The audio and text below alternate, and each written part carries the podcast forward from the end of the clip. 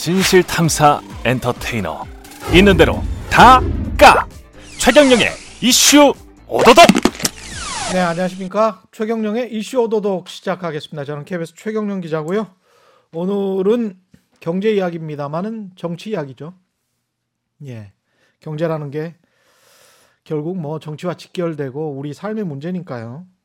건국대학교 경제학과 최백운 교수님 나오셨습니다. 안녕하세요. 예, 안녕하세요. 예. 그 이재명 후보 캠프에 들어가셨다가 정책 조정 조정단장. 단장 하시다가 지금 선대위 구성됐고 구성된 거는 이제 국회의원들 뭐 정치인들 위주로 돼 있어서 예. 이 선대위에는 안 들어가시는 겁니다. 예, 저는 예. 뭐제 원래 원래가 현실 정치엔 좀 거리를 유지해 왔기 때문에 예. 예. 그냥 그러면 전화 오고 자문 오면 이렇게 그렇죠. 뭐 전문가로서 어, 대학 선생이 할 일 중에 하나가 사회 봉사라는 게 있으니까 예. 그 정도 차원에서 하는 거죠. 뭐. 알겠습니다. 이재명 후보와는 직접적으로 그 계속 말씀을 좀 나눠 보셨어요? 경제 문제나 이런 것들과 관해. 예, 그 사실 처음 간 게 제가 저도 이제 유튜브를 운영하는데요. 예, 최백은 그렇죠. TV라고. 최백은 TV. 예, 한 예. 21만 명 구독자가 있는데 많이 들었네요. 예. 예. 근데 이제 거기 이제 제가 혼자서 사실은 그 경제 지식이나 정보를 맞아요. 저도 가끔 보고 있습니다. 예. 전달하기 위해서 개설한 건데 음. 근데 그래서 이제 초대 손님이 없어요. 음. 저 혼자 되게 진행하는데 예. 초대 손님이 지금까지 딱 세 명 있었는데 예. 이제 정치인 세 명을 이제 모셨었는데 예. 그때가 이제 이재명 지사 어, 경기도지사 할 때 하고 아. 그리고 이제 고인이 된 박원순 시장하고 아. 그다음에 이제 용해인 의원하고 딱 세 분만 모셔봤었어요. 아, 그랬군요. 예, 그러면서 예. 이제 에, 그 알게 됐고 음. 제가 이제 그분들을 모신 거는 에, 저는 이제 대한민국의 미래를 위해 가지고 음. 아무래도 이제 정치 지도자가 미치는 영향은 크니까 그렇죠. 그래서 어떤 이제니까는 생각들을 갖고 있는가 어. 이제 이런 거를 좀 이제 그 아- 알고 싶고 또 전하고 싶고 국민들한테 경제 관련해서 이재명 후보는 저도 인터뷰를 해봤습니다만은 예. 어떤 생각을 갖고 있습니까? 어 그 제가 제가 이제 뭐 그 경제학자지만은 음. 어찌 돼- 어, 직간접적으로 어떤 정치인들을 굉장히 많이 이렇게 접촉을 해봤어요. 그렇죠. 예, 예, 해봤는데 그 정치인들이 굉장히 힘들어하는 부분들이요. 음. 경제 쪽이고 그렇죠. 특히 이제 금융을 어려워해요. 예. 금융 쪽을요. 그렇죠. 그런데 에, 그 이 경제나 금융에 대해서 이해도가 굉장히 높더라고요. 음. 높고 그다음에 이제 뭐 이렇게 얘기를 하면은 이 본질을 캐치하는 능력이 좀 있더라고요. 예. 그래서 좀 이제 건방진 표현인지 모르겠지만은 저는 음. 굉장히 속으로 좀 영특하다는 생각이 들었어요. 들었는데 이분이 아니 그 머리가 좋지 않으면 예, 그 소년공 출신에서 대학도 그렇게 어렵게 예. 다니면서 예, 재학 중에 또 고시 패스했잖아요. 그렇죠. 그 사실은 거의 불가능하죠. 머리 좋지 않으면 그거는. 예. 그런 그런 것 같아요. 예. 거기다가 이제 기본적인 자세가요. 음. 이념 이념 같은 걸 별로 중요시하게 하지 않아요. 음. 저는 그거를 굉장히 중요하다고 생각하는 게 이념 같은 걸 별로 중요하게 생각하지 않는다. 예. 왜 그러냐면 우리가 이념이라 이미지는 굉장히 좀 그 과격하다 이렇게 지금 그 언론들이 지금 묘사를 하고 있지 않습니까? 그렇죠. 근데 예. 그, 그건 어떻게 보면 이제 그렇게 묘사된 부분도 있는데 저도 이제 처음에는 음. 그런 이미지를 좀 갖고 있었었어요. 예. 근데 만나서 얘기하다 보니까는 예. 굉장히 그 마음이 심성이 여려요. 저한테 음. 첫 마디가 뭐였냐면요. 교수님 저도 저 사실 겁이 많아요. 이런 얘기를 하더라고요. 첫 마디가요. 아 겁이 많아요? 예. 예. 자기가 근데 왜 이렇게 그거 됐냐면은 예. 그 속에서 그러니까 이제 살아남으려다 보니까는 그렇지. 예, 살아남으려다 음. 보니까 자기도 그러니까 자기 적극 방어하고 그렇죠. 하다 보니까 사람들한테 그렇게 이미지가 돼 있는데 음. 저도 굉장히 겁이 많은 사람이 많아요. 이제 그러더라고요. 음. 근데 얘기해 보니까 진짜 굉장히 마음이 여리더라고요. 음. 마음이 여리고 제가 이제 이념이 가다는 얘기가 이제 제가 어떤 의미냐면요. 우리가 지금 갖고 있는 이념이라는 것이 20세기의 기준이거든요. 그렇죠. 예. 예. 근데 지금 21세기에 그 기준이 안 맞는 게 굉장히 많잖아요. 또는 19세기적 이념도 많습니다. 그러니까요. 예. 적어도 그러니까 19세기, 20세기 산업사의 기준이잖아요. 예. 근데 21세기 안 맞는 게 굉장히 많잖아요. 음. 그러니까 어뭐 예를 들어서 뭐 성소수자 문제 이런 것들 그 할 때도 그러니까는 예. 전통적인 산업사의 사실은 진보 보수 기준에서 사실 가잖아요. 그렇죠. 그런 이제 그런 점에서 이제 이재명 어, 후보가 가는 것은 뭐냐면은 얼마나 그것이 이, 국- 원칙에 맞고 국민을 위한 것이냐. 음. 이게 이제 기준인 거고 음. 얼마나 어쩌면 실행 가능한 이제니까 이게 정책이냐 음. 이런 걸 기준으로 한다는 거예요. 그래서 네. 자기는 그래서 뭐 진보 보수 이런 거 자기는 별로 중요시 안 여깁니다 그러더라고요. 음. 그래서 제가 그래서 저도 이제 평상시에 느낌이 뭐냐면 예, 그래서 제가 그런 식으로 이제 음. 대답을 했어요. 뭐냐면 한국적 진보주의자 같다. 아. 그러니까 한국 어, 사회가 지금 요구하는 음. 예? 에, 이제 그러니까 에, 그 말에 뭐 일정 부분은 동의하시면 동의하시고 방금 전에 예. 그 야당에서 국민의힘에서는 뭐 경제 에, 가장 경제통이라고 할 수 있겠죠. 유승민 후보 인터뷰를 했는데 예. 이재명 후보의 어, 경제와 관련된 일련의 발언들, 뭐 기본소득이랄지 재난지원금이랄지 뭐 이런 것들, 그 다음에 이제 부동산 정책을 평가를 하면서 유승민 후보는 이렇게 이야기를 하더라고요. 국가 주도형의 에, 어떤 전략들, 이거는 이제 더 이상 먹히지 않는다. 부동산도 국가가 주도해서 공급하는 거는 먹히지 않는다. 그래서 자기는 경제 정책을 민간 자율 중심의 경제 정책 그리고 부동산도 민간 중심의 공급 정책을 해야 그래야 빨리 많이 공급해서 어, 부동산 가격을 안정화시킬 수 있다 이런 주장을 하거든요. 거기에서 이제 가장 큰 대립점이 있는 것 같은데 어떻게 보십니까? 저는 이제 유승민 후보가 원래 예. 정치인 되기 전에도 음. 좋게 평가하면 그러니까 시장주의자였어요. 예, 근데 이제 정치인이 되고 나서 음. 제가 이제 쭉 관찰을 했을 때는 예, 저는 초창기 상당히 아 우리나라에도 보- 저런 보수 정치인이 나오는구나 음, 상당히 반가워했습니다. 예, 근데 시간이 지나면서 이제 사실 우리가 이제 전문가들 보게 되면요 책을 한 2년 이상만 놓게 되면요 음. 사실 그 굉장히 그 쫓아가지 못하는 부분이 있습니다. 아 정치만 교- 너무. 오래 했다. 예. 이제 그런데 이제 제가 얘기하는 건 뭐냐면요. 경제학을 제가 경제학 교수 30년 이상을 했는데 하고 있는데 예, 에, 공부한 결과를 좀 한마디로 얘기하면요. 주류 경제학은 돈의 배분 문제를 다루는 학- 학문이에요. 그렇죠. 돈의 배분 예. 문제를요. 그래서 예. 실제로 보게 되면요. 물가, 금리, 환율을 중심으로 이게 구성되어 있어요. 음, 경제 순환이요. 예, 물가도 화폐 가치죠. 예, 금리도 화폐 가치죠. 예. 환율도 환율도? 화폐의 대외적 가치죠. 예, 다. 돈의 가치를 가지고 돈의 가치입니다. 예, 시장 시장주의자들은 가격을 가장 중요시 여겨요. 음, 가격에 맡기라 이제 이렇게 가니까요. 예. 보이지 않는 손이라고 아담 스미스가 얘기할 정도로요. 그렇죠. 그러니까 그 이 3대 가격이 다 돈의 가치와 관련된 거고 그런 점에서 서양 사람들이 음. 굉장히 어떻게 보면 실용주의 좋게 얘기하면 실용주의적인 사람이에요. 예, 예. 돈 문제다 이거예요, 다요. 그렇죠, 돈의 배분 그렇죠. 문제다 이거예요. 경제는요. 예, 근데 이제 문제는 뭐냐면 돈의 배분을 우리가 다루는 데 속에서 민간 영역에서 돈의 배분을 다루는 게 음. 금융입니다. 그렇죠? 그렇습니다. 예. 예. 이게 금융이라는 게 금전 융통의 음. 준말이듯이요. 그 다음에 공공 영역에서 돈의 배분을 다루는 게 재정이에요. 음, 그렇죠? 그렇죠. 그런데 우리가 이 금융 에, 시장이라는 곳은요. 음. 금융 그, 특히 금융이라는 것은 우리가 흔히 주식회사 같은 경우 보면 일주일표 얘기를 하죠. 예, 일인일표가 아니라요. 음, 그렇죠? 그 얘기는 뭐냐면 금융 영역은 금융 영역은 뭐냐면 돈이 누가 많으냐에 따라서 그렇죠, 그렇죠. 예, 이게 소위 말해서 우열이 생기는 곳입니다. 그게 자본주의. 그렇죠. 예, 그러니까 그 소위 말해서 돈이 많은 사람이 유리한 게임을 할 수밖에 없는 곳이에요. 음, 쉽게 얘기해서 우리가 은행을 이용할 때 부유층들이 더 쉽게 금리가 싸죠. 돈을 예. 이용할 수 있고 금리도 싸고 그러잖아요. 그러니까 사실 우리가 근데 시장 경제는 음. 시장 경제는 기본적으로 경쟁에 우리가 막 경쟁을 통해서 자원을 굉장히 효율적으로 이용할 수 있다는 믿음을 전제로 하고 있어요. 그렇죠. 그런데 그 경쟁이라는 말이 음. 제가 학생들 가르치면서도 하는 얘기가 뭐냐면요. 경제학에서 사용하는 용어 중에 음. 굉장히 줄여서 부르는 용어가 굉장히 많습니다. 예, 비용하게 되면 원래가 기회비용인데 그렇습니다. 기회를 빼고 부르는 것 뿐이에요. 예, 그다음에 이제 뭐냐면 마찬가지로 경쟁도 뭘 빼고 부르냐면 공정자가 빠져 있는 겁니다. 음, 그러니까 쉽게 얘기하면 달리기 시합을 하는데 예. 아홉 명은 출발점에서 뛰고 음. 한 명이 10m 앞에서 뛰었어요. 예, 그래가지고 100m 달리기를 했는데 10m 앞에서 뛴 사람이 5m 먼저 도착했어요. 음, 그래서 자기가 우승자다. 자기가 대표하겠다. 이랬을 때 10m 앞에서 뛰어놓고 5m 분이 저기 먼저 골인을 못했는데 하겠다면 9명이 동의하겠습니까? 그거는 경쟁이 아니라 이거예요. 지금 보니까 인류의 역사를 말씀을 하시는 건데 아니 처음부터 이제 왕, 귀족, 지주 있다가 이제 자본가 있고 그 다음에 이렇게 쭉 확대가 되잖아요. 예.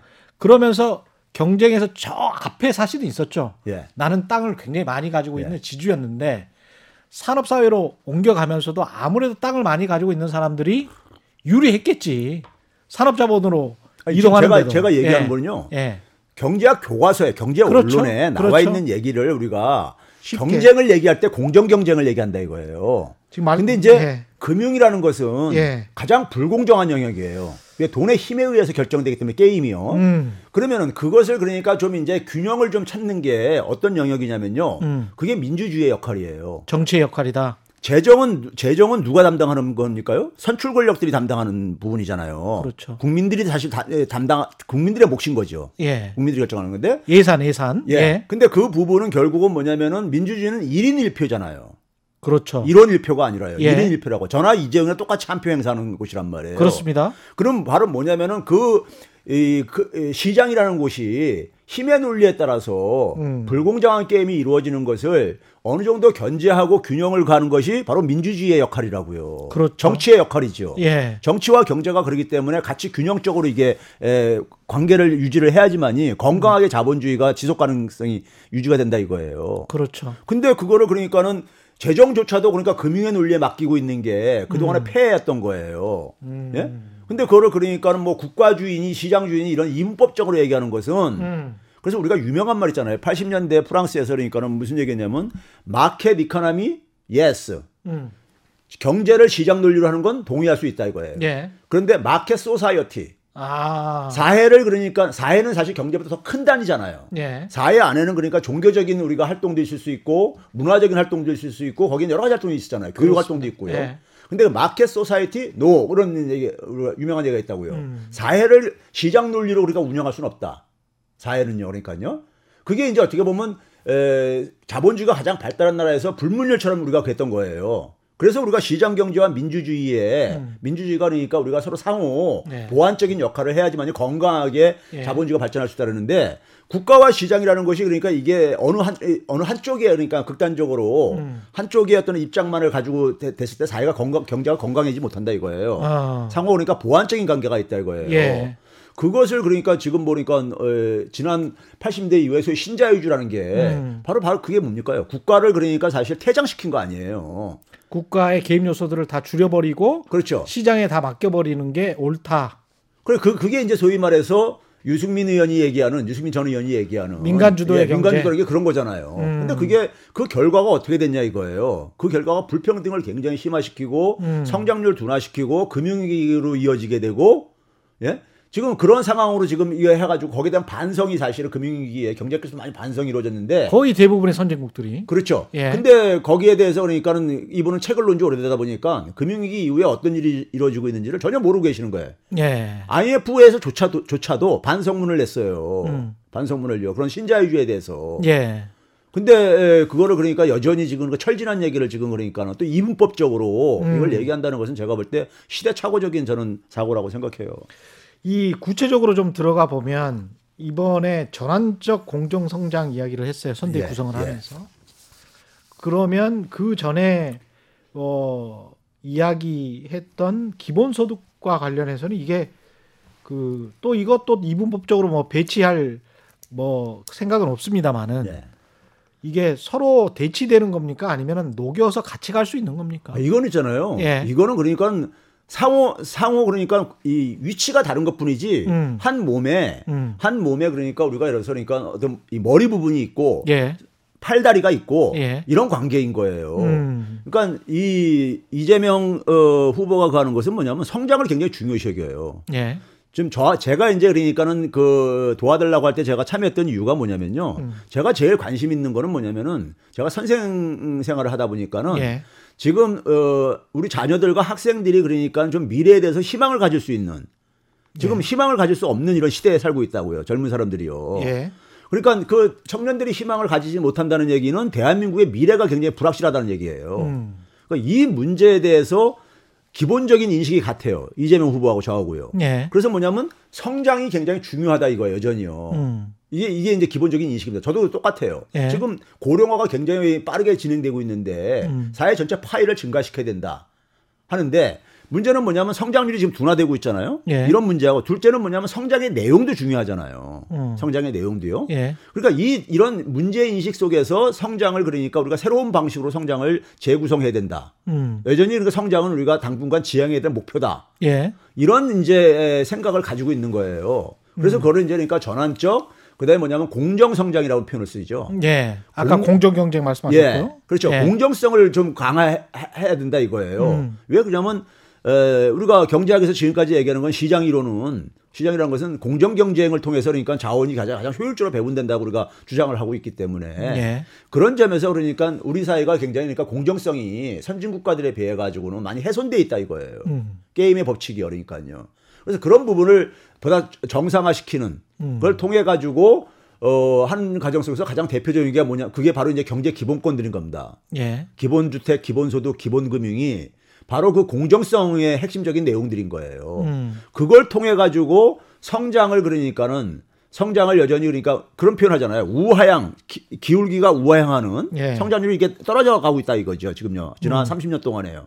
근데 이거는 우상향으로 바꾸겠다는 것은 성장률을 그러니까 회복시키겠다는 것이고 음. 근데 성장의 내용을 근데 공정성을 강화를 하기 때문에 한다는 점에서 그러니까는 이 성장을 그러니까 공유하는 방식으로 내용적으로 그러니까요. 음. 성장의 내- 성장의 결과가 공유되는 예. 우리가 흔히 공유된 성장이라 그러죠. 그렇죠. shared growth라는 예. 표현을 쓰는데 이게 실질적으로 이루어지는 정책을 그러니까는 에, 도입하겠다는 것이고요. 그 정책이 바로 경제 기본권들인 겁니다.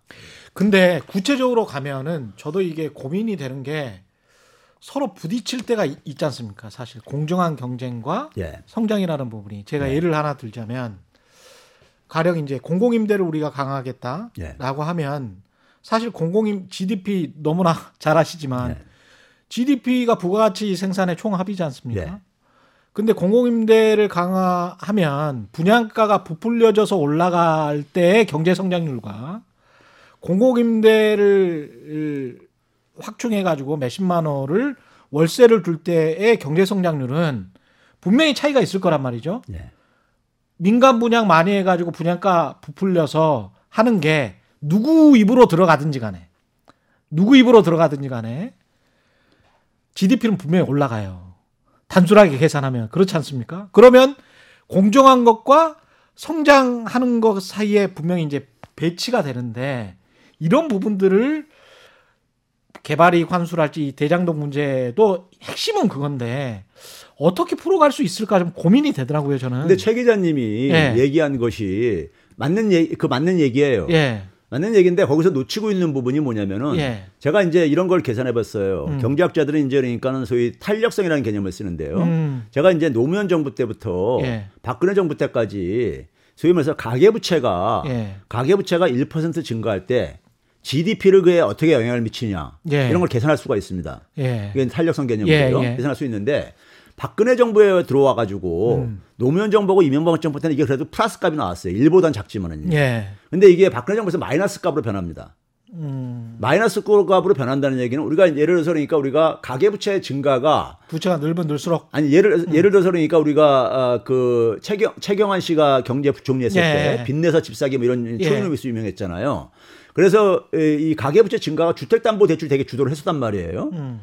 그러면 예를 들어서 우리가 집값이 올라 집값이 오르, 오르, 오르고 그다음에 주택 공급이 증가를 했어요. 예. 박근혜 정부 때 굉장히 많이 2015년부터 크게 증가했습니다. 실질적으로 통계를 보게 되면요. 음. 예. 증가했는데 그렇게 됐을 때 집값이 오르게 되면 가계한테 영향 미치는 건 뭐냐면요. 자산 가치가 증가하죠. 어. 자산 가치가 증가할 게 아닙니까요? 예. 집값이 오르고 이렇게 부동산 경기 화랑되게 되면요. 음. 그러면 그걸 가지고 GDP에 미치는 영향은 음. 건설 물량이 증가해 가지고 부가가치에 기여하는 측면도 있고요. 예. 그다음에 뭐냐면 자산 가치 증가해 가지고 가계의 소비를 증가시켜 가지고 하는 것도 있어요. 그렇죠. 그렇죠. 있는데 문제는 예. 뭐냐면 또 다른 측면이 있다 이거죠. 가계부채가 증가하게 되면은 원리금 상환 부담이 증가하잖아요. 가계요. 예. 그러면 그게 결국 뭐냐면 가처분 소득을 그만큼 감소시키는 거잖아요. 그렇습니다. 그걸 통해서 소비도 또 줄어들고요. 소- 줄어들고. 이게 GDP를 감소시키는 효과도 있는 거예요. 지금 현재 지금 나타나고 있는 현상이 지금 그렇죠. 그 예. 양 힘이 있는데 예. 지금 최 기자님이 얘기한 건 그러니까 한 가지 그 앞에 부분만 지금 얘기를 한 거예요. 그러네요. GDP에. 예. 예. 예. 그런 점에서 그러니까 어, 우리가 예를 들어서 그 집값이 만약에 안, 오르- 안 오른다고 한다면은 이렇게 음. 우리가 보통 안 오른다면은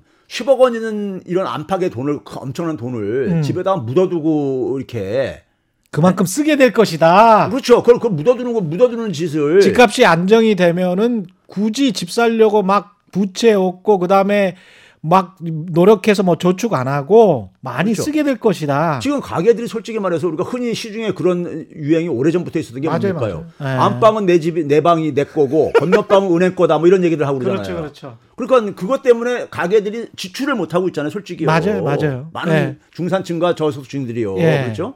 그러니까 그게 경제에 미치는 해악. 네. 이거를 OECD가 우리나라 같은 경우는 2003년도부터 어. 노무현 정부 때부터요. 이, 이 부분이 그러니까 우리나라는 지금 경제 성장률보다 가계 소비 지출 증가율이 음. 더 낮, 낮아가지고 성장에 이게 그러니까는 부정적으로 작용하고 있다. 이런 얘기를 지적했어요. 그렇죠.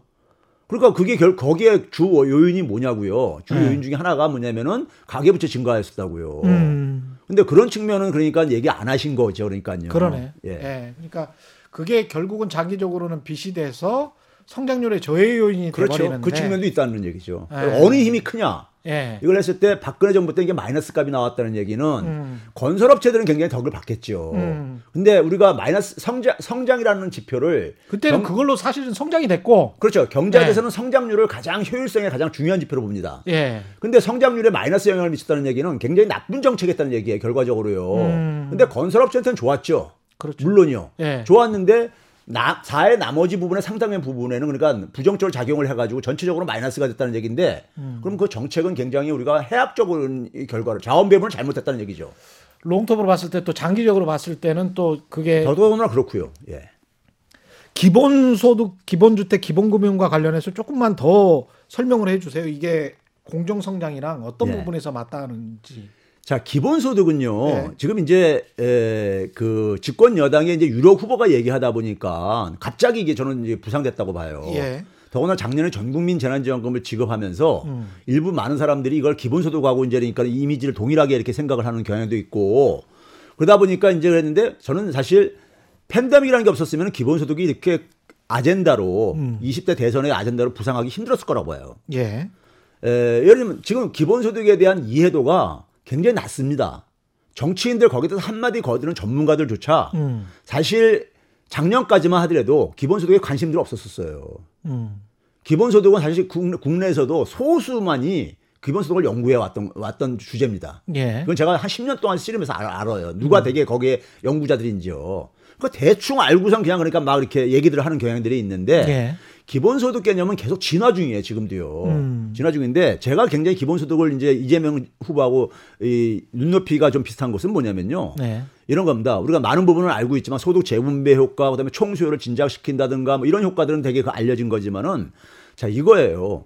지금 우리나라 경제 성장률을 끌어올리는 데 속에서 가장 우리가 경제 성장을 끌어올리는 데서 이론적으로 얘기할 때 보면은 투입물, 노동이나 자본을 많이 투입해가지고 하는 게 하나가 있고요. 그 다음에 뭐냐면 생산성 이게 이겁니다. 그렇죠? 예. 생산성을 높이는 것은 혁신입니다. 이노베이션이에요. 예. 예? 이노베이션인데 지금 우리가 어, 생산 가능 인구 줄어들고 있잖아요. 그러니까 우리가 투입물을 그러니까 많이 집어여서 이렇게 성장하는 시대는 지금 지나 끝나가고 있단 말이에요. 예. 그럼 결국 혁신입니다. 어느 나라나 지금 직면한 문제가요. 음. 혁신이 활성화되려면은 국민들이 결국 뭡니까 새로운 시도를 자꾸 할 수 있어야 되는 거예요. 예. 특히 뭐냐면은 새로운 기술과 관련된 분야에서 새로운 시도가 많이 일어나야 되죠. 활성화돼야 되죠. 예. 그럼 그게 결국 새로운 시도를 새- 신기술에 대해서 가장 익숙한 세대가 2030 세대라 이거예요. 어. 예? 그들이 가장 신기술에 소위 디지털 그렇죠, 기술에 그렇죠. 익숙하잖아요. 그런데 청년들의 현실이 어떠냐? 청년들의 현실이 뭐냐면은 많은 경우들이 비정규직에 그러니까는 취업하기 바쁘죠, 사실. 저임금 예. 아르바이트에 치여 이렇게 치여 살고 있잖아요. 음. 그것도 이제 저임금 아르바이트 하려면 한 서너 개는 해야 됩니다. 예. 그러면 그러다 보니까 자기들이 하고 싶은 게 있다 하더라도 시도할 수 없다는 얘기를 해요. 제가 이 연구를 음. 서울시나 이런 데서 그러니까 청년 일자리 문제를 오래전부터 제가 프로젝트로 제가 해봐, 해보면서 인터뷰를 많이 해본 결과로 제가 이걸 예, 얘기하는 겁니다. 예. 그러면은 청년들이 가는 게 뭐냐면 뒤늦게나마 자기가 하고 싶은 걸 좀 하고 하고 싶은데 아르바이트 서너 개 하다 보면 교수님 저기 저 지쳐가지고 예. 거기에 관심을 저기 집중을 못 한다는 거예요. 음. 그래서 그러면서 하는 얘기가 뭐냐면 자기들한테 그러니까 그래서 한 3년이라도 5년 정도 예. 자기들이 그, 그 일에 좀 집중할 수 있는 좀 이런 지원을 좀 받았으면 좋겠다. 좀 뭐 라면이라도 먹고 먹으면서라도 예. 이런 얘기를 하는 걸 제가 많이 들었어요. 예. 그러면 예를 들어서 그러니까 청년들이 그러니까 그래서 아르바이트 한두 개를 줄여주게 되면은 음. 자기 하고 싶은 거에 대해서 그러니까 별도로 그러니까는 거기에 대해서 그러니까 시간을 좀 배분할 수 있잖아요. 예. 근데 그걸 하게 되면은 그만큼 아르바이트 수입이 줄어들잖아요. 음. 그걸 보존해 주는 게 기본소득인 겁니다. 청년들 기본소득인 거예요. 예. 그러니까 청, 우리 사회 속에서 청년들이 희망이 없으면은 대한민국 희망 없는 겁니다. 청년들이 청년들이 새로운 시도를 못 하는데 대한민국에 어떻게 새로운 시도가 나타날 수그 있겠어요? 반론하는 측에서는 그럼 청년들에게만 지원하지 왜? 아니죠. 왜 그러냐면은 제가 예. 지금 얘기하는 것은 음. 이런 부분까지 기본소득이 진화하고 있다 이거예요. 아, 그러니까 전 국민한테 주는 거 같은 경우도 지금 예. 이재명 후보가 얘기하는 게 두 가지로 얘기하고 있잖아요. 예. 보편적으로 전 국민한테 주는 거하고 부분적으로 주는 기본소득. 예. 그러니까 예를 들어서 농민 기본소득 얘기를 하잖아요. 농민단체도 오래전부터요. 예. 그리고 지금 이재명 후보가 문화예술인한테 주는 것도 지금 얘기를 하고 있어요. 예. 그리고 이런 건 부분적인 기본소득이죠. 청년석과 포함해가지고요. 예. 그러니까 이거를 이제 전 국민 같은 경우도 주는 것도 처음에는 좀 그러니까는 예, 재원도 좀 가고 그러니까는 그렇죠. 그러면 이거를 그러니까 우리가 예를 들어서 뭐 1년에 두 번 정도 토지 보유세를 좀 걷어 가지고 음. 국토 보유세를 걷어 가지고 설 명절 때 추석 명절 때 제가 계산을 해 봤어요. 한 예. 0.5% 보유세율을 평균 적용한다 할때 예. 한다 할 때 1인당 그러니까 한 35만 원 정도씩 예. 설 명절 추석 명절 때 줄 수가 있다고요. 전 국민에게 그렇죠. 예? 음. 이게 그러니까는 소위 말해서 우리가 얘기하는 종부세 수입 빼고 그건 지자체 수입이니까요. 예, 예. 빼고라도 우리나라 그러니까 이 저기 저 토지 자산이라는 게 있으니까 그렇죠. 예. 그거 가지고 계산을 해봤는 거예요. 예. 한국은행 이 토지 자산해 가지고 민간에 대해서만 그렇죠 민간- 이죠 예. 당연히요. 예. 그래가지고 했을 때 한 35만 원 정도씩 가능해요. 음. 현재 지금 시세로. 예. 35만 원씩 그러니까 두, 두 차례 주는 것 정도는 예. 일 1년 두 차례 주는 건 지역 화표 줘도 된다 이거예요. 음. 작년에 줬던 것처럼요. 그러면 그걸 가지고 일 1인당 35만 원이면 4인 가족이면요. 140만 원입니다. 음. 적지 않은 돈이죠. 그렇죠. 명절 때 140만 원도 들어온다는 거는요. 예. 그렇죠? 그러니까 그런 걸로 일단 전 국민한테 줘가지고 그걸 아? 정책적으로 실험을 해보고요. 아. 정책이 수용성이 있어야 되니까는 예. 국민들이 아 이거 이거 괜찮다 음. 하게 되면은 그러니까는 더 이제 확장할 수가 있는 것이고요. 예. 그다음에 이제 우리가 청년들 같은 이런 겨- 이런 부분적인 것들은 예. 그들의 기여도가 있으니까는 예. 예산을 그는 사실 청년은 제가 또그 예산을 제가 조정을 해봤어요. 예. 우리 무슨 저출산 예산이라든가 뭐 이런 것도 많잖아요. 음. 그런 거 그다음에 일자리 예산도 많고요. 그렇죠? 그런 거 가지고 해보니까 그걸로 충분히 조정이 가능해요. 음. 청년 얼마를씩 주냐가 문제지만은 예. 처음에 시작을 뭐 50만 원, 30만 원 정도씩 줄 수 있어요. 한 3년 내지 5년 정도의 지원을요. 예? 그 반론하는 측에서는 예. 이게 세 가지인 것 같아요. 첫 번째는 재정 여력, 두 번째는 사회적 약자에게 더 많이 주지. 예. 어, 지금의 복지를 확대해서 그쪽에 많이 주지 왜 그렇게 확 넓히려고 하느냐, 보편적으로. 세 번째는 되겠느냐. 조세 저항. 예. 예, 어차피 부자들 위주로 걷는 건데 아무리 기본소득 안에 부자들이 뭐 10만 원, 20만 원 더 받는다고 해서 예. 그 사람들이 내야 될 세금은 이제 훨씬 더 많아지는데 이게 조세 저항 때문에 되겠느냐 예. 이 부분에 관해서 좀 그러니까 제가 이제 예. 모두에 얘기한 게 잘 모르고들 얘기한다는 게 이제 음. 그 얘긴데 예. 그세 가지가 예, 가- 거의 거- 아니 거의 걱정이 없는 부분이라는 게 예. 자, 재원 문제는요. 예, 기본소득도 재원은 세금입니다. 그렇죠. 세금이에요. 예. 세금을 근데 걷어가지고 이걸 그러니까는 소위 재정 관료들이 이렇게 배분하는 게 아니라 음. 이거를 그러니까 그대로 다 돌려주는 거야 n분의 1로요. 첫째는요. 예. 그러니까는 국가가 추가로 부채가 증가할 이유가 없는 거죠. 세금 새로 세금을 걷어가 목적세를 걷어가지고 아, 그러네. 다 돌려주는 거니까요. 소비하면 부가세가 또 들어오니까. 예. 예. 아니 그리고 이제 그거는 여, 그거는 여, 저 추가의 세, 세입입니다. 예, 예. 근데 기본적으로 새로운 세금을 국토 보유세를 새로 예. 신설을 해가지고 예. 목적세로 예. 걷었어요. 예. 거둔 걸 그러니까 그대로 다 나눠- n분의 1로 나눠준다 이거예요. 국가 부채는 아무 문제가 없는 거고 재원도 없는 거잖아요. 첫째는요. 그러네요. 그렇죠. 예. 두 번째. 채권 발행을 안 하는 거니까 지금. 예, 두 번째는요. 제가 국토 보유세를 예를 들었으니까 그걸 계속 얘기하면요. 음. 그걸 제가 시뮬레이션을 해봤어요. 이건 저뿐이 아니라 여러 사람이 해봤습니다. 예. 해봤는데 보게 되면 한 90%는 예. 자기가 낸 세금보다 돌려받는 게 더 많아요. 아. 하위 40%는 예. 낸 세금 없이 그냥 다 돌려만 받습니다. 그 사람들은 토지 자산 있는 없으니까. 사람도 없으니까. 40%는 없으니까요. 예. 그러니까는 밑으로 우리나라에서 불평등에서 예. 자산 불평등이 제일 심하잖아요. 그렇죠. 특히 토지 불- 부동산 불평등이 제일 심하잖아요. 금융 그럼요. 불평등보다도요. 토지 한 평 없는 사람들 대부분이에요. 40%예요, 예. 40%요. 예. 그러니까 그 사람들은 그러니까 그냥 저것만 받는 거예요, 수입만이요. 예. 조금씩 있을수록 그러니까 줄어드는 거죠, 수입이요.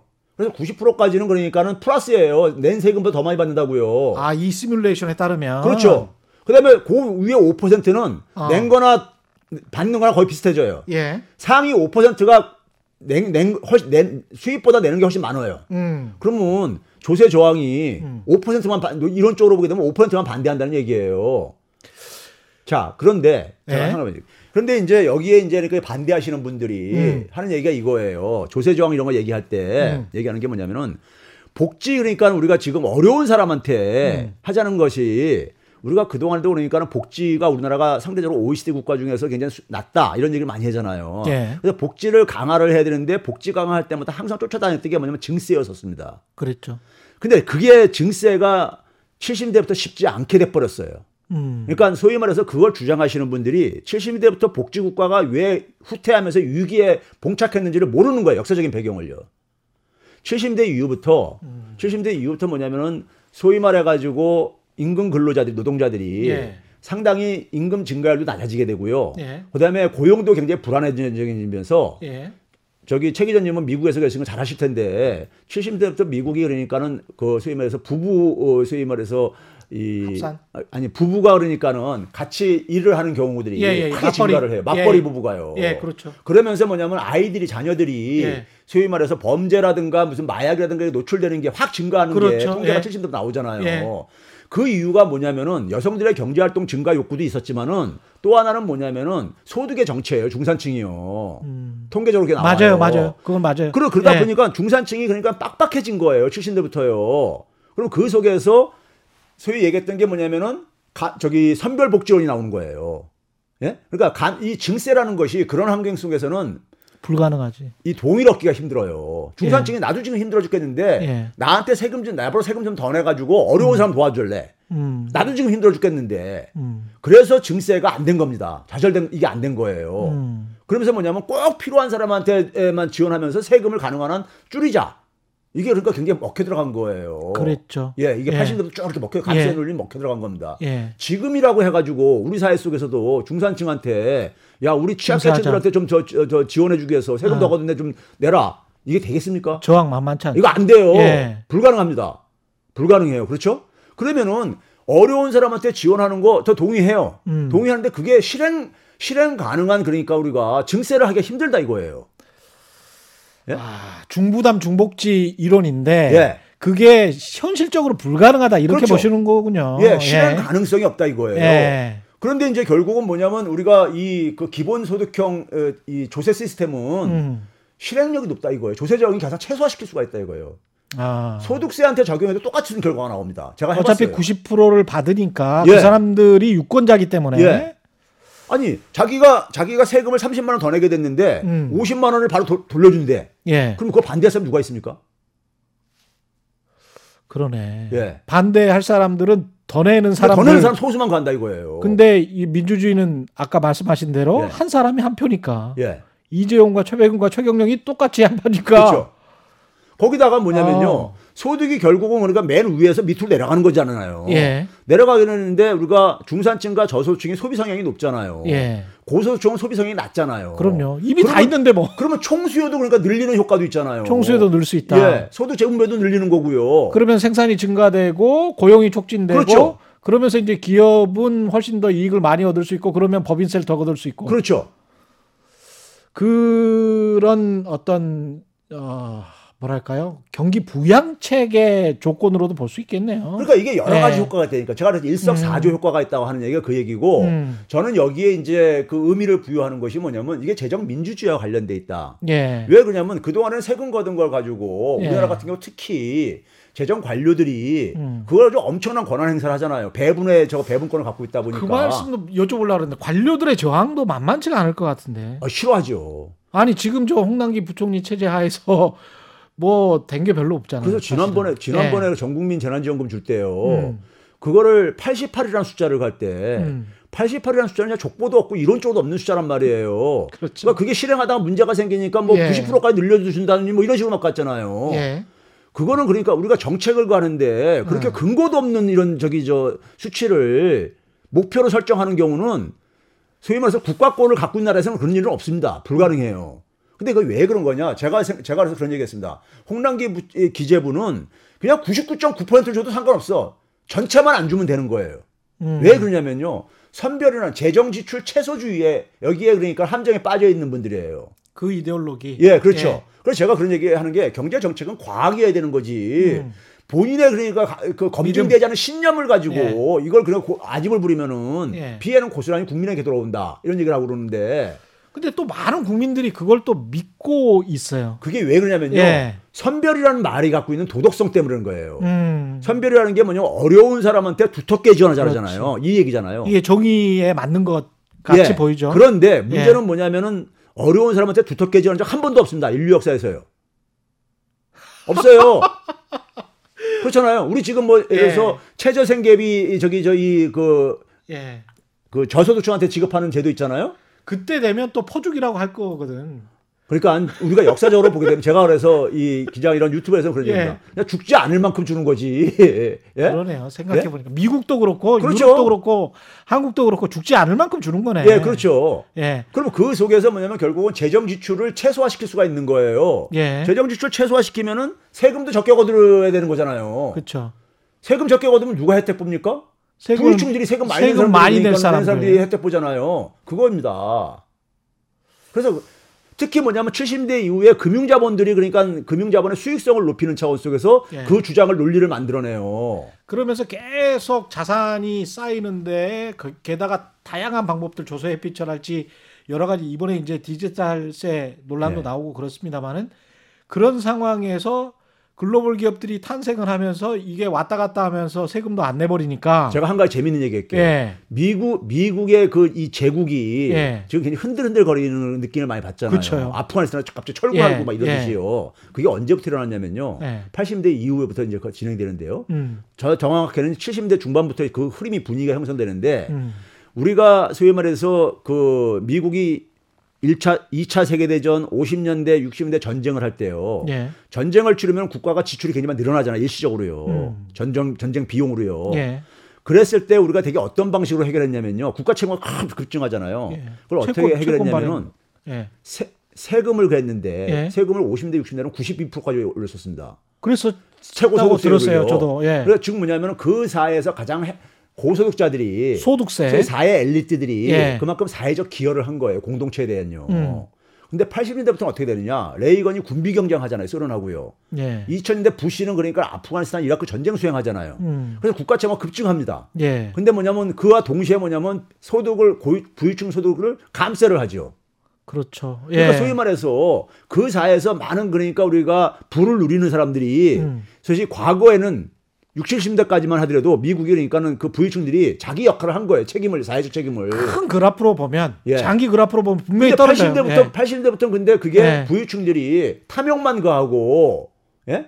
자기 역할은 소위 워렌 버핏이 나 같은 사람한테 세금 많이 부과해야 된다. 예. 이런 게 작동이 안 된 거예요. 예. 그러다 보니까 지금 미국이 국가 재정이 흔들리다 보니까는 음. 지금 2020대 말부터는요. 예. GDP 증가율보다 그러니까는 국가가 재정 그이 부채에 대한 음. 이자 부담이 더 커지는 걸로 시뮬레이션 나옵니다. 그렇죠. 의회 예산국에서 추정한 거에 의하면요. 예. 그래 그러다 보니까 지금 아프간에서 철군한 거예요. 그런 상황 속에서요. 그러니까 그 생각해 보면 그 금융 자본주의 발달하면서 스탁 옵션이나 이런 것도 사실은 세금 문제 때문에 다 그런 거잖아요. 그렇죠. 예. 스탁 옵션이나 막 이런 것도 뭐 천억 원, 이천억 원 받는 게 그게 다시 사실은 세금을 최소화할 수 있는 가장 제가. 얘기하고 싶은 게그 예. 사회에서 가장 네. 혜택을 많이 받은 사람이 음. 소위 말해서 그러니까 사회적 책임도 그에 비례해야 되는 거예요. 근데 자기들이 그러니까 그 속에서 혜택은 많이 누리면서 음. 책임은 회피하는 해, 하게 되면요 공동체가 부식되어집니다. 공동체가 그렇게 약화되어져요. 그게 미국 제국이 그러니까 이렇게 약화되었어. 80대 이후부터 오히려 역설적으로 예? 지금 오늘- 한국의 상황도 그렇죠, 똑같아요. 그렇죠. 예. 예. 그러니까 소위 말해서 있는 사람들이 있는 사람들이 음. 좀 세금을 더 내더라도 아무 문제가 없다고요 사는 데는요. 근데 그렇죠. 근데 욕심이죠. 탐욕이 그러니까 굉장히 가고 있는 거죠. 더 갖겠다는 거잖아요. 그러니까요. 음. 예. 예? 세금 안 내겠다는 거고요. 그러니까요. 예? 이건 탐욕이죠. 공동체에 대한 책임 의식이 없는 거죠. 근데 과거에 이제 우리가 계속 주입돼 왔던 것들은 그렇게 이제 그 자기의 창의성 또는 네. 기업가 정신을 통해서 벌어 가는 사람들을 이렇게 규제를 하고 막으면 그 사람들의 기업가 정신이랄지 뭐 창의성이랄지 이런 것들이 좌절되기 때문에 그러면 전체적인 파이 부가가치가 떨어진다. 아니면 그 사람들이 뭐 도망간다. 기업들이 다른 곳으로 가버린다. 뭐 이런 논리가 있었지 않습니까? 네. 거기에 관해서는 어떻게 생각하세요? 자, 우리가 하나 한 가지 제가 비유를 하나 드릴게요. 2010년대 이후에요. 음. 미국 사회 굉장히 고민 중에 하나가 뭐냐면은 이노베이션이 슬로잉 다운 하고 있다. 예. 혁신이 그러니까 둔화되고 있다는 얘기를 많이 예. 해요. 뭐 예를 들어서 우리가 특정 기업을 하는 구글 같은 데서 음. 많은 그러니까 초창기 멤버들이 떠나 떠나 떠났습니다. 떠나고 있어요. 떠나고 있어요. 왜 떠나는지 아세요? 이미 뭐돈 많이 벌었잖아. 아니죠. 그 그러네요. 떠나는 이유가 뭐냐면 예. 그 초창기 멤버들은 구글이 처음에 그러니까는 소위 말해서 혁신을 해- 통해서 성장을 네. 할때 그 추억을 가지고 자기들의 열정을 바쳤는데 창업 그게- 그건 뭐냐면요. 개방과 그다음에 어떤 공유라든가 음. 그런 걸 통해서 해왔는데 어느 순간에 보니까는 이게 플랫폼 거인이 됐는데 완전 폐쇄적이고 독점을 시장에 그러니까 독점을 누리려고 하고 있고 자기들이 가장 그러니까는 그 소위 말해서 어 싫어했었던 혐오했었던 전통적인 기업들의 그 독점 독점을 통해서 시장 지배력을 유지하는 음. 이걸 이런 모습으로 변신해 있더라 이거예요. 예. 그러면서 뭐냐면 혁신보다는 시장 지배를 통해 가지고 그러니까 수익을 추구하려는 이런 모습으로 괴물로 변해 있더라 이거예요. 음. 근데 자기들은 뭐냐면은 소위 말해서 혁신을 통해 가지고 소위 말해서 기업의 이익도 증가시키지만 인류사의 공헌도 하고 싶고 이런 거였었는데 예. 이게 그러니까 어느 순간 보니까 전통적인 자기들이 혐오했었던 그런 기업들 전통적인 기업들 독점 기업들 모습으로 변화돼 있더라 이거예요. 예. 그러니까 우리가 독점이라는 것이 그런 점에서 그러니까 우리가 소위 혁신을 그러니까 우리 장애하는 요인으로 그렇죠. 지금 예. 지적들을 하고 있다고요 지금요. 그건 뭐 100년 실리콘밸리 동안에. 기업들이요. 예. 예. 그런 점에서 볼 때는 그러니까 우리가 사실 그 사람들이 그러니까 그 사람들이라고 해서 그러니까 그 편하게 음. 편하게 부를 축적하는 거를 싫어하겠습니까? 혁신 없이 그러니까 시장에 대한 지배력을 강화를 해가지고 음. 경쟁자들을 다 그러니까 없애버리고 예. 그래가지고 그냥 편하게 그러니까 돈 버는 방법을 그걸 몰라서 그러겠냐고요. 음. 근데 그런 것들이 그러니까는 자, 이 기업가들이라는 게 그런 것만이 목표가 아니라 이거죠. 그렇죠. 혁신을 통해서 그러니까 자기도 자기는 사회에 기여도 하고 싶고 그런 꿈들을 가, 그런 그렇죠. 꿈들을 갖고 있는 게 소위 2000년대 미국 혁신 기업들의 특징이라고요. 기업가 정신이죠. 그렇죠. 예. 그게 올- 그게 사실 기업가 정신이잖아요. 음. 근데 뭐 경쟁자들을 없애가지고 독점을 통해서 이래가지고 불을 그리니까는 예? 누리는 것이 이건 음. 사회 발전에도 기여를 못하는 거잖아요. 근데 이렇게 해서 이제 자산이 쌓였고 그리고 자산이 거품이든 무엇이든 간에 그걸로 혜택을 받고 그걸 즐기고 있는 사람들이 있는데 아까 민주주의와 자본주의의 말씀을 제대로 해주셨는데 민주주의 입장에서 유주택자가 55%고 무주택자가 45%인데 특히 서울 수도권 같은 경우에 자산 거품이 한국은행도 걱정할 만큼 심각한 상황이에요. 근데 어 가계 부채는 이렇게 돼 버렸고 이런 상황에서 어떻게든 지키는 정책 그러니까 자기의 자산을 그런 후보에 에, 손이 가지 않을까 그러니까 만약에 기본주택이랄지 이런 것들을 정말 수십만 원 해서 그래서 서울 수도권의 집값이 떨어진다면 그 떨어지는 것을 좋아할 유주택자들이 몇 프로나 될까 그런 측면에서의 이익 투표를 유주택자들은 분명히 할 것 같다. 예. 저는 그런 생각이 들거든요. 예, 예. 어떻게- 당연한 생각입니다. 당연한 예. 생각인데 예. 자 우리가 먼저 우리나라 얘기를 하기 전에 음. 미국이 금융위기 터지고 난 다음에요. 예. 타임즈라는 잡지에서 타임즈라는 잡지에서 온라인을 통해 가지고 예. 금융위기의 주범이 누구냐 음. 그래가지고 온라인 투표로 시민들 대상으로 투표한 적이 있었어요. 예. 1위가 조지 부시. 당연히 현직 대통령이니까 책임 예. 있는 거고. 2위가 뭐냐면 클린턴이 됐어요. 아. 클린턴이 그러니까 why me 그랬었어요. 예. 나 90년대 대통령인데. 예. 근데 사실 시민들이 정확히 알았던 거예요. 음. 90년대 중반부터 그 빚내서 집 사기 정책은 클린턴 때부터 시작했습니다. 맞습니다. 예. 3위가 누군지 아세요? 소비자들이 자기 자신을 찍었어요. 야, 미국 사람들 현명하다. 아, 그렇죠. 제가 그거 보고 깜짝 놀랐습니다. 아, 현명하다 진짜. 예, 그럼 뭐냐면 자기들도 같이 거기에 동조하면서 예. 집값이 오를 때는 같이 좋다고 막 동조했다 이거예요. 같이 파티를 벌렸거든. 그렇죠. 그러니까요. 거기에 대한 흥청망청했거든. 거기에 대한 반성을 이제 반성문을 낸 거의 일종이에요. 예. 그래서 제가 뭐냐면 그런 거를 강의할 때면 강의 소개를 해줍니다. 그 자료를요. 예. 소개해 주는 이유가 우리 대한민국 국민들은 그런 거를 그러니까 반복해서는 안 된다. 시- 거기 그런 거를. 예. 근데 지금 이런 거예요. 미국 같은 경우 그러니까 우리가 금융이 터지고 나서 집값이 한 30%까지 떨어졌습니다. 그렇죠? 예. 근데 그 상황 속에서 소위 주택을 차압당한 사람들이 음. 750만 채가 넘었었어요. 750만 채. 예. 예. 750만 채면 가구 그 가족까지 합해되면 2천만 명이 넘는 규모예요. 예. 근데 우리는 그 당시 미국이 했던 이유는 그렇게 됐던 이유는 뭐냐면은 음. 가계 지원보다는 소위 말해서 금융회사 중심으로 그러니까 그 지원책을 했던 거예요. 예.